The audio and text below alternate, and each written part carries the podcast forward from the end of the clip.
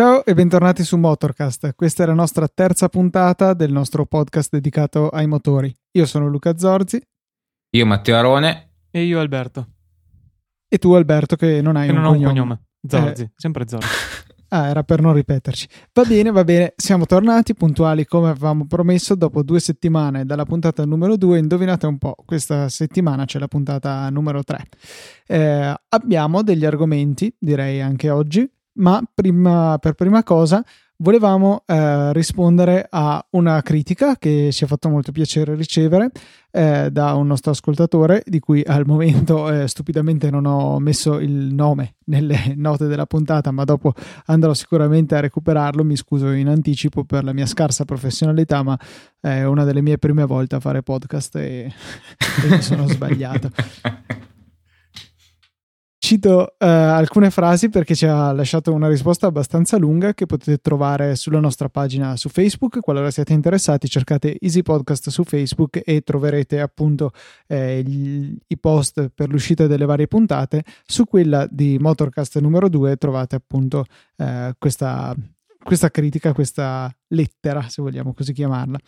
Um, ci dice Molte vostre affermazioni sono spesso vere dal punto di vista tecnico, ma non corrispondono alla realtà, o meglio, si limitano ad un'interpretazione distaccata che potrebbe essere di chi non ha mai provato ciò di cui sta parlando.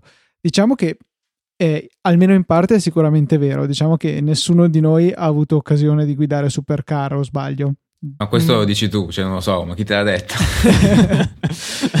sì, ne abbiamo guidate molte, non, non capiamo come si permetta di, di, fare queste affermazioni. No, ovviamente, a parte gli scherzi, chiaramente penso mh, sia evidente che nessuno di noi ha purtroppo mai avuto l'esperienza di guidare macchine della caratura di una 458 Italia o della nuova 488, quindi in prima persona non possiamo effettivamente fare dei paragoni di esperienze dirette.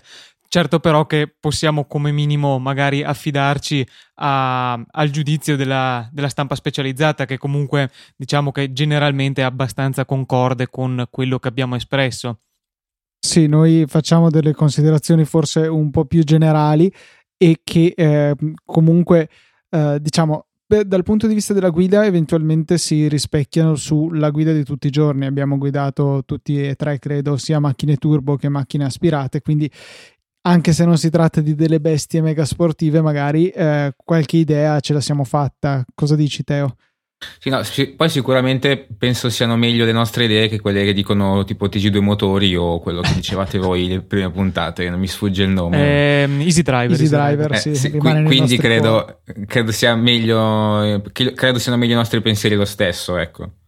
Ecco, ehm, poi diciamo che ehm, prosegue nel suo messaggio dicendo la storia del motorsport insegna che il turbo porta molteplici vantaggi, ah, eh, porta anche degli svantaggi, ma al giorno d'oggi la tecnologia è matura per colmare le lacune che il turbo porta inevitabilmente. Eh, ma eh, sono d'accordo per certi versi, nel senso che sicuramente ci sono stati dei passi avanti, sicuramente abbiamo eh, ridotto un po' l'influenza di alcune effetti del turbo, come ad esempio il famosissimo turbo lag. Ne parlavamo eh, appunto a, a, proposito della 488 lo, due settimane fa e eh, avevamo notato come effettivamente eh, hanno ridotto a cos'era un secondo se non sbaglio 0,8 più o meno un secondo un sì. po' meno di un secondo il tempo di entrata in funzione del turbo e però già la settimana scorsa avevamo fatto notare come è comunque tanto se lo paragoniamo ai 3 secondi per andare da 0 a 100 di quella macchina. Ma al di là di quello, ehm, quello che noi cercavamo di dire, credo la puntata scorsa, e correggetemi se sbaglio, è il fatto che ehm, il, cioè, su delle macchine di quel genere, che secondo me la maggior parte dei proprietari acquista per il divertimento di guida e non magari per uh, girare più veloce al Nürburgring, ehm, è più interessante avere un sound più coinvolgente che magari sfruttare i vantaggi che il turbo porta, non sto negando questi, per strappare un secondo al giro in qualche circuito. credo che sia... Ecco, però il sound come...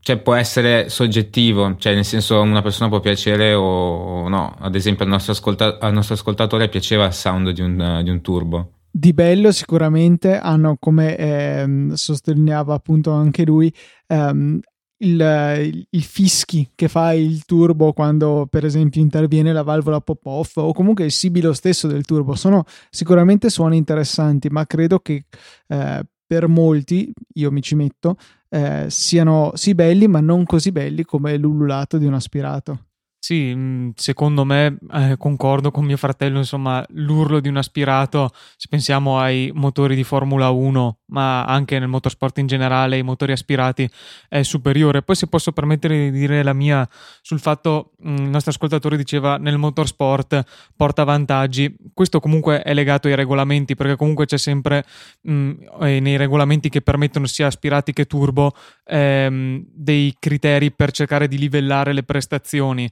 eh, quindi normal, ovviamente i turbo hanno, presta- hanno, cilindrate massime consentite più basse degli aspirati, ma allora mh, il vantaggio di avere un turbo rispetto a un aspirato eh, dipende dal regolamento che eh, allora forse lo avvantaggia un po', nel senso se ci sono questi regolamenti per cercare di pareggiare, ma alla fine tutti scelgono il turbo, evidentemente perché il regolamento favorisce il turbo, non perché il turbo sia intrinsecamente migliore, non so se mh, riesco a spiegarmi.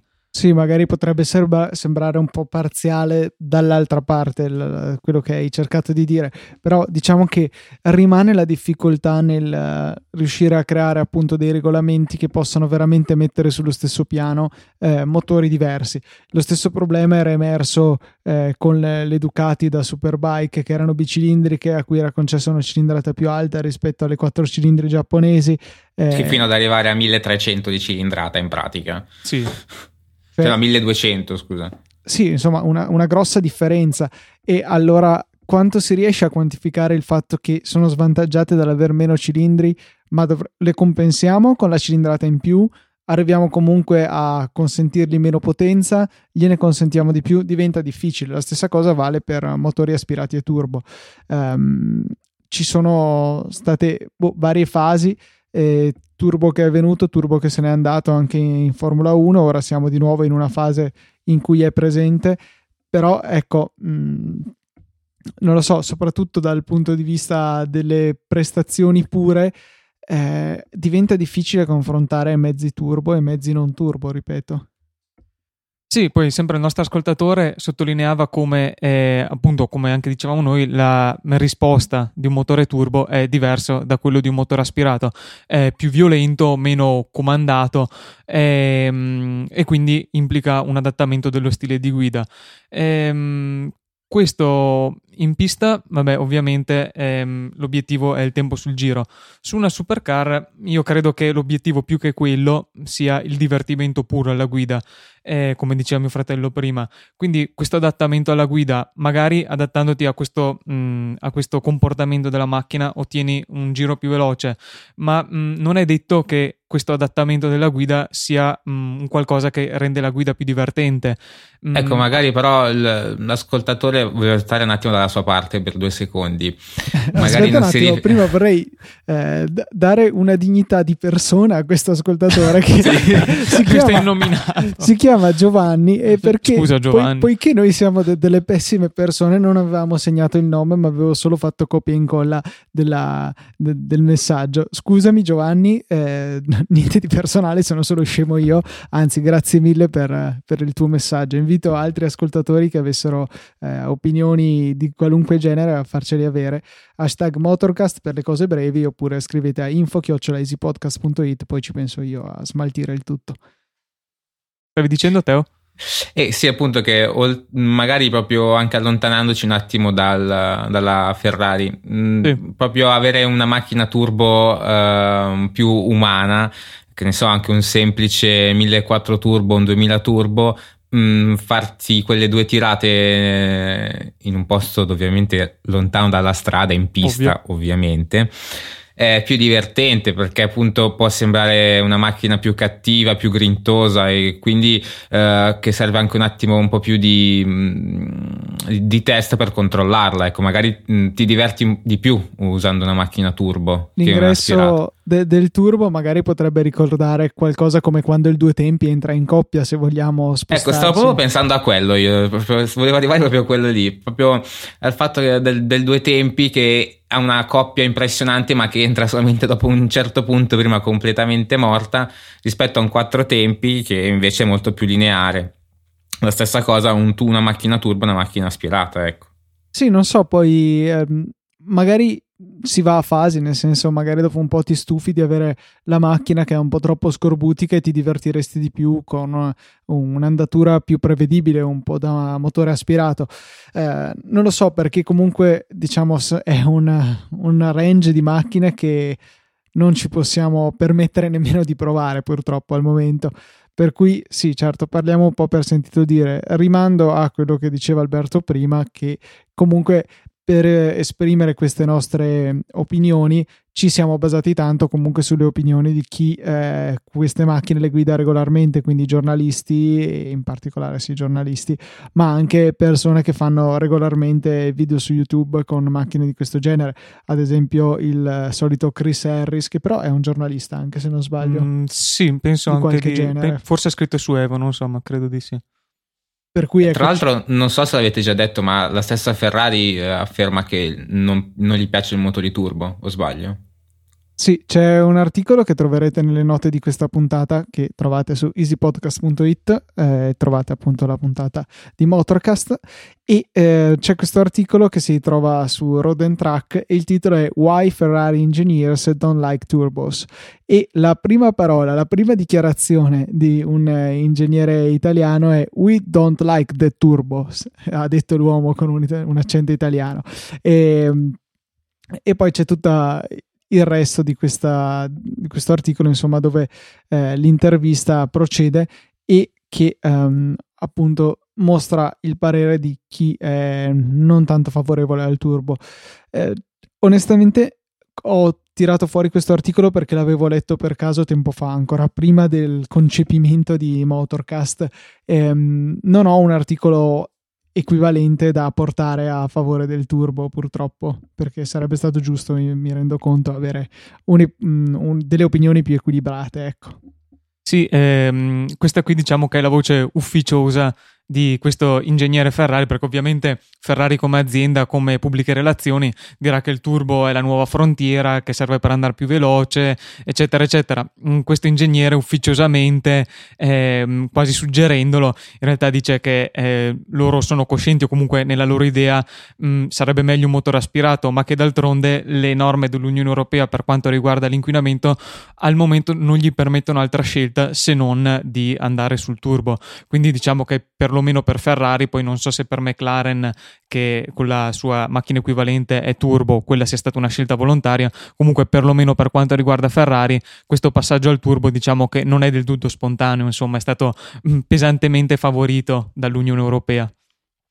Sì, normative che tra il resto impongono, mi pare, un consumo eh, massimo o, o, medio da raggiungere nel tutta la, la, gamma la, gamma. di macchine per cui eh, se non è un problema magari per eh, le tedesche che vendono sì delle super caro quasi ma ehm, hanno anche dei modelli con dei motori più normali sì, e che fanno la maggior parte peraltro della, della gamma. Esatto, eh, per Ferrari evidentemente questo non succede. Le normative di, sic- di inqu- anti-inquinamento delle volte sono delle boiate assurde perché io mi ricordo per, ad esempio per i motorini cinquantini, due tempi, facevano questa cosa che era il riciclo dell'aria. In pratica buttavano dell'aria fresca nel, nella marmitta in modo che la, la percentuale d'aria che, dal, che usciva dal, dallo scarico era più alta rispetto al normale, quindi sembrava che in percentuale consum- ah, che, sì, c'era una, cosa in, c'era una cosa che non serviva assolutamente a nulla. Cioè io, io sul mio motorino ce l'avevo, infatti mi, mi, no, ti giuro, io ce l'avevo, mi ero chiesto cosa servisse e era per, l'antinquinamento, per l'inquinamento. Cioè è proprio una cosa che non c'entra, che non serve a niente. E il bello è che invece per le norme antinquinamento delle centrali eh, elettriche le, le, norme sono riferite proprio a una certa percentuale di ossigeno presente nei fumi per evitare proprio la diluizione dei fumi di scarico come sembra che stesse accadendo qui. Ma peraltro trovo sinceramente mh, poco intelligente che le norme antinquinamento applicate a costruttori che producono, mm, non so quante macchine produrrà Ferrari, qualche migliaio, di certo non 10.000 all'anno, mh, mm, siano equiparate a quelle di produttori che producono decine, centinaia di migliaia di mh, mm, macchine all'anno. Mh, cioè, qual è la componente con cui contribuisce Ferrari con le sue macchine all'inquinamento globale? Che senso ha voler limitare così fortemente le emissioni di macchine che comunque saranno prodotte in numeri limitatissimi. Secondo me è molto più importante il controllo delle emissioni nei tagliaerba e nei tagliasiepi a scoppio, perché cioè, alla fine, secondo me, sono, cioè, sono responsabili di molte più emissioni. Sì, rispetto di... alle Ferrari presenti nel mondo. Direi di sì, tutte le famiglie o quasi che hanno un giardino hanno un tagliaerba a scoppio, non tutte le famiglie che hanno un giardino hanno una Ferrari. No, purtroppo no. perché sennò effettivamente potremmo andare a, al concessionario a far notare che abbiamo un giardino e quindi ci spetta. Esigere la nostra Ferrari.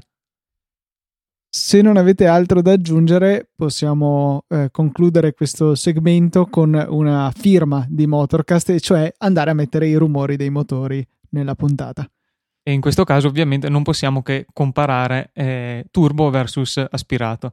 Eh, partiamo con, cioè, anzi, tut, tutto è su suoni di Formula 1 che abbiamo recuperato su YouTube e cominciamo con una Ferrari Turbo dell'85, mi pare che fosse, o là intorno.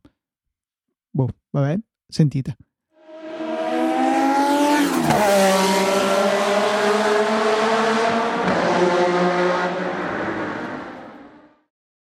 Un rumore niente male, devo dire, però ragazzi, questa invece è una Ferrari V12 aspirata del 95.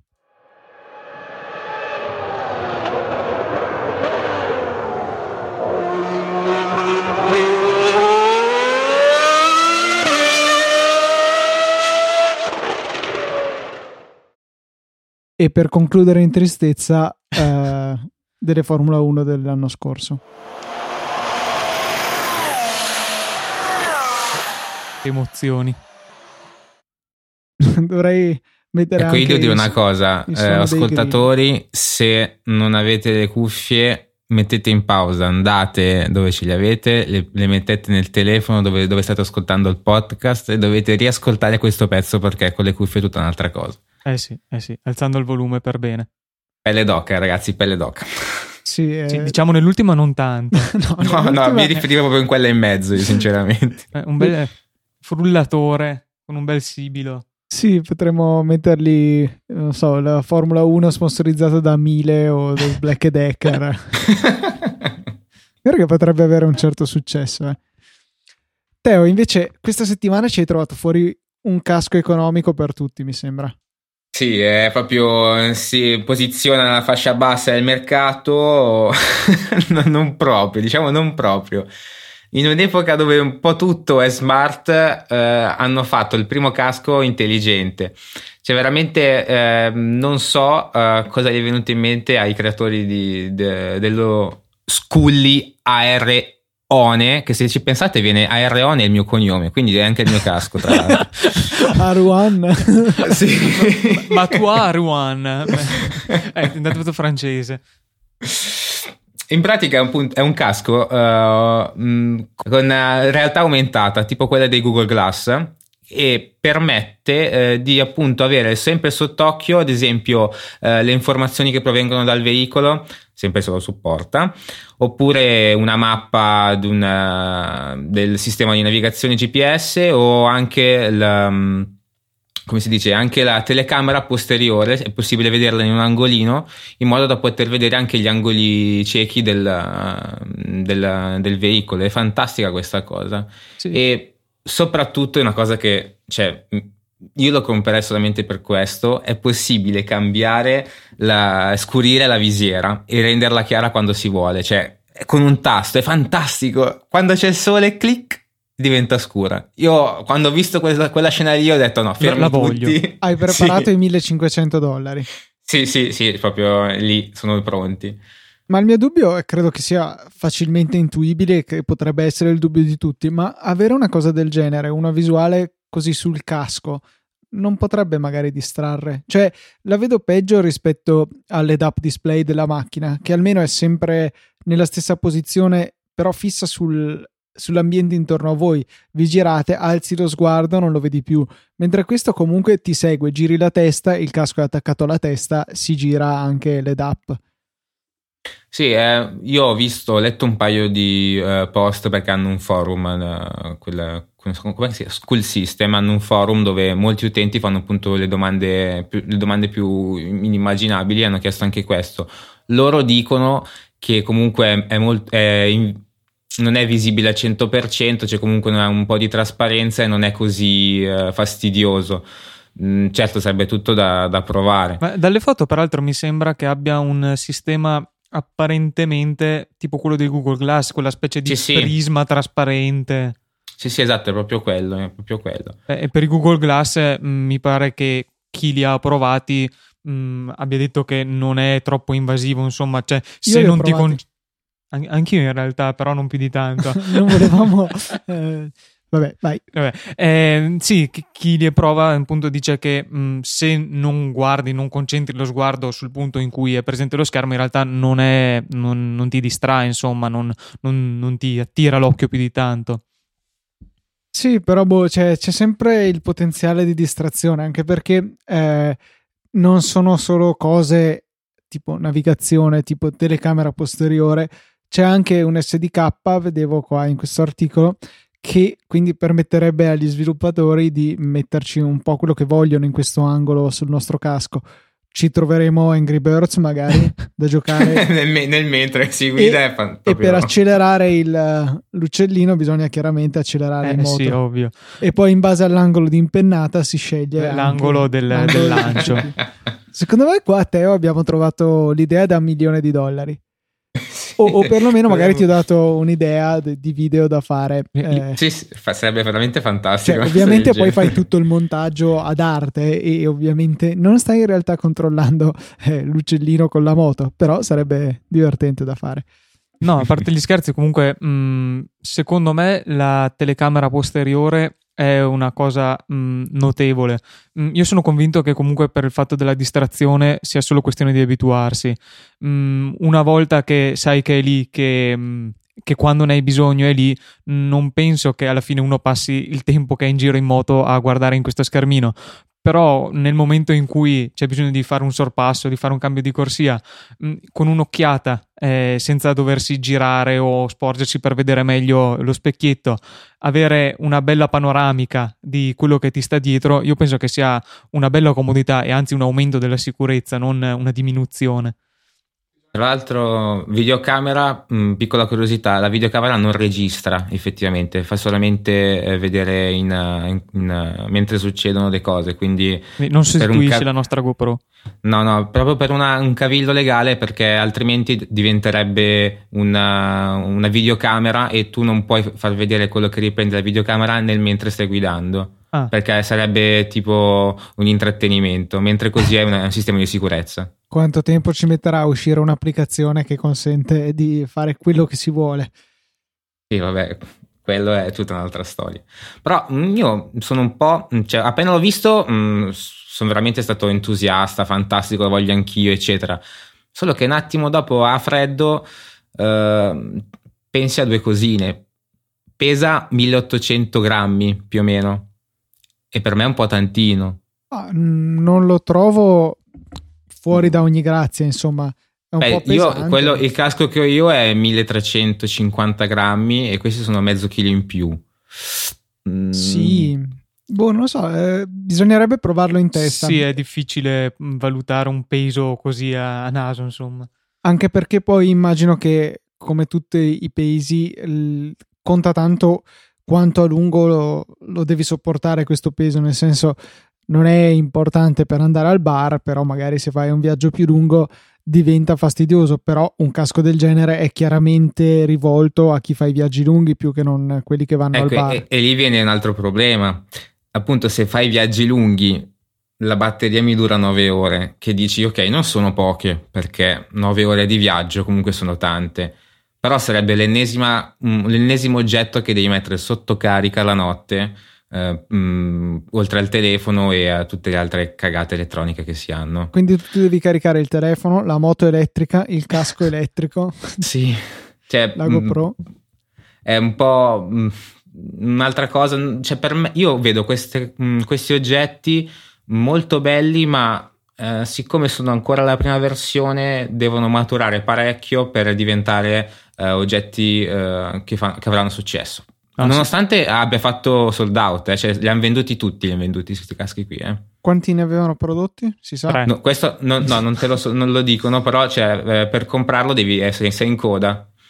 E, e, prima di, prima di uh, venderli tramite il loro sito avevano venduto, uh, avevano fatto la campagna su Indiegogo, quindi avevano già uh, venduto tutti quelli che avevano fatto come prototipi e anche la prima mandata di, della, di produzione. Cioè, quindi mh, hanno, o che ne hanno fatti veramente pochi, che è probabile, ma comunque li hanno venduti tutti. Ah, sicuramente questo è il genere di prodotto che n- non bisogna comprare alla prima generazione, molto sperimentale, come appunto i Google Glass già citati, a meno che uno non abbia veramente tanti soldi da spendere così per, per provare una cosa nuova. Di certo per la, per la, vita di tutti i giorni, insomma, non è il caso di comprare questi prodotti. Ah, poi un'altra cosa, se, se una persona cadesse... Eh, eh, addio 1500 euro di casco. Eh sì, perché tra l'altro un casco, eh, cioè non so se tutti lo sanno, ma in teoria se vi, casca, se vi casca, il casco, anche da una, dalla vostra mensolina, eh, andrebbe cambiato. Cioè, quindi eh, non, ogni volta che si cade 1500 dollari così, sì, non so, non so. Ma magari le varie componenti forse sono staccabili, non lo so, modulare. Mm, no, no, non lo so proprio. Loro dicono, appunto, un'altra persona ha, chiesto, ha fatto una domanda del genere e gli hanno risposto che in caso di incidente è possibile chiedere risarcimento all'assicurazione se essere dalla parte della ragione. Ho capito, ma sì, cioè, non era proprio la risposta che si aspettavano. No. Un'altra cosa che, ehm, non so, non mi sembra che ci sia dietro questo Scully, non, io non l'ho mai sentito come produttore di, di caschi, o sbaglio? No, no, io non l'ho mai sentito. Ecco, quindi stiamo sicuramente comprando una tecnologia interessante, ma dal punto di vista primario, cioè il casco, è un buon casco oppure è una cinesata rimarchiata con attaccati su un po' di gingilli elettronici? Sì, questo sarebbe da valutare. Ci sono comunque delle omologazioni. Sì, sì, quello per essere omologato è omologato però non saprei dirti il livello sì sì ho capito ma anche le peggio schifezze in realtà le, le, omologano in qualche maniera. Con l'acqua alla gola appena appena da rientrare negli standard non come una RAI che eh, fa 3-4 volte gli standard richiesti insomma avevo letto di, eh, visto che sono molto, appunto, sono standardizzate le prove per l'omologazione dei caschi, di alcuni produttori che specificamente andavano a rinforzare quelle parti sollecitate eh, dai test. Uno dei test è una specie di pesetto a punta che viene mollato eh, attraverso una guida e impatta in un determinato punto del casco avevano fatto vedere che spostando un pochettino il casco e quindi non facendolo uh, non facendo avvenire l'impatto nel punto propriamente previsto un casco buono ovviamente non faceva una piega non si rompeva. Invece uno di questi caschi di scarsa qualità subiva dei danni consistenti e presumibilmente dei danni avrebbe subito anche la testa dell'occupante del casco. Sì, ottimizzati non per la sicurezza, ma per appunto passare questi test di omologazione sole è unicamente. È un po' come quando a scuola si studiano le cose che chiede, non si studia la materia per conoscerla. Esattamente. Ecco, quindi ragazzi evitate di comprare caschi a 50 euro al supermercato, vi prego. Sì. Sì, la, la testa è, vale di più di 50 euro più che altro perché ne avete una, è monouso. E... Questo è il momento saggezza di Motorcast. Sì, ho trasformato l'angolo dell'ingegnere nell'angolo della saggezza. Poi ci sarà la votazione sul qual è il migliore. Sì, potete farcelo sapere con l'hashtag Motorcast che ci fa piacere, lo state usando su Twitter, mi sembra. Sì, eh, abbiamo visto con piacere che molti utenti ci hanno segnalato video, foto pareri e opinioni tramite questo hashtag e vi invitiamo a continuare a farlo. Insomma, fateci sapere cosa ne pensate e di cosa vorreste magari che parlassimo in puntata. Mi chiedo solo comunque, eh, tornando a questo casco, cosa se ne faccia del wifi esattamente? Cioè, si connette a internet? È per le classifiche di Angry Birds, C'è Spotify incorporato, magari? Eh, quello non sarebbe stupido. E non so, perché per collegarsi al telefono credo che lo faccia col Bluetooth direttamente. Eh, infatti. Cioè, non, non, non saprei boh, magari in casa per scaricare gli aggiornamenti, di no, metterti il per, casco. Per, navigare in casa comodamente col tuo casco in testa. Oppure tipo se guardi Sanremo puoi vedere alcuni dati in diretta. No, in quel caso scurisci completamente la maschera. sì, anche io sarei di quell'opinione lì. Ragazzi, non so se voi avete altro da aggiungere su questo, e se no direi che possiamo passare al momento ignoranza. Sì, il momento ignoranza direi. Che Proprio... indovinate un po' chi l'ha proposto? Ciao a tutti, non c'era bisogno. No, beh, diciamo che l'ho fatto come risposta a quello che i nostri ascoltatori eh, ci hanno chiesto, cioè nel senso quali sono i vostri spot preferiti? Edoardo ce l'ha chiesto e ci ha mostrato i suoi. Io non ho scelto un vero e proprio uh, spot, però un video molto molto pacato. Ehm, non saprei come. Giuro che non saprei come codice. definirlo. allora, il titolo è Monster Energy Motorcycle vs Car Drift 3. sì, è bellissimo, ragazzi.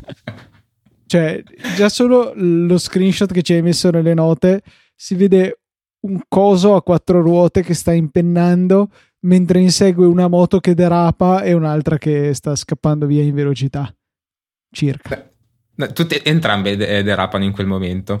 Ah, si... ah, sì, è vero, è vero. E tra l'altro il colore di una è giallo verde giallo fluo fantastico. Fluo. giallo stabilo boss circa. sì. Dura un pochino, sono 12-13 minuti di video, però se siete in un, in un buon momento direi di, di guardarlo. No, li, perché... li, vale tutti questi 12 minuti. Ma poi peraltro, mh, mentre la parte macchine, che è drift, Mm, è un qualcosa che comunque più o meno ho già visto, il drift sappiamo cos'è. La parte delle moto è veramente mostruoso come questa gente vada eh, con la ruota dietro fumante a velocità che a occhio possono essere 150 all'ora, scodando con, appunto con questa ruota fumante a delle velocità assurde. Cioè non è la partenza ruota fumante e poi a 50 all'ora prendi e vai normalmente. Sì, cioè, no, no, è... è... un controllo incredibile del veicolo, è la cosa che sempre apprezzo di più nel vedere questi video. C'è una dose di incoscienza non comune, però cioè, il controllo che riescono ad avere è impressionante.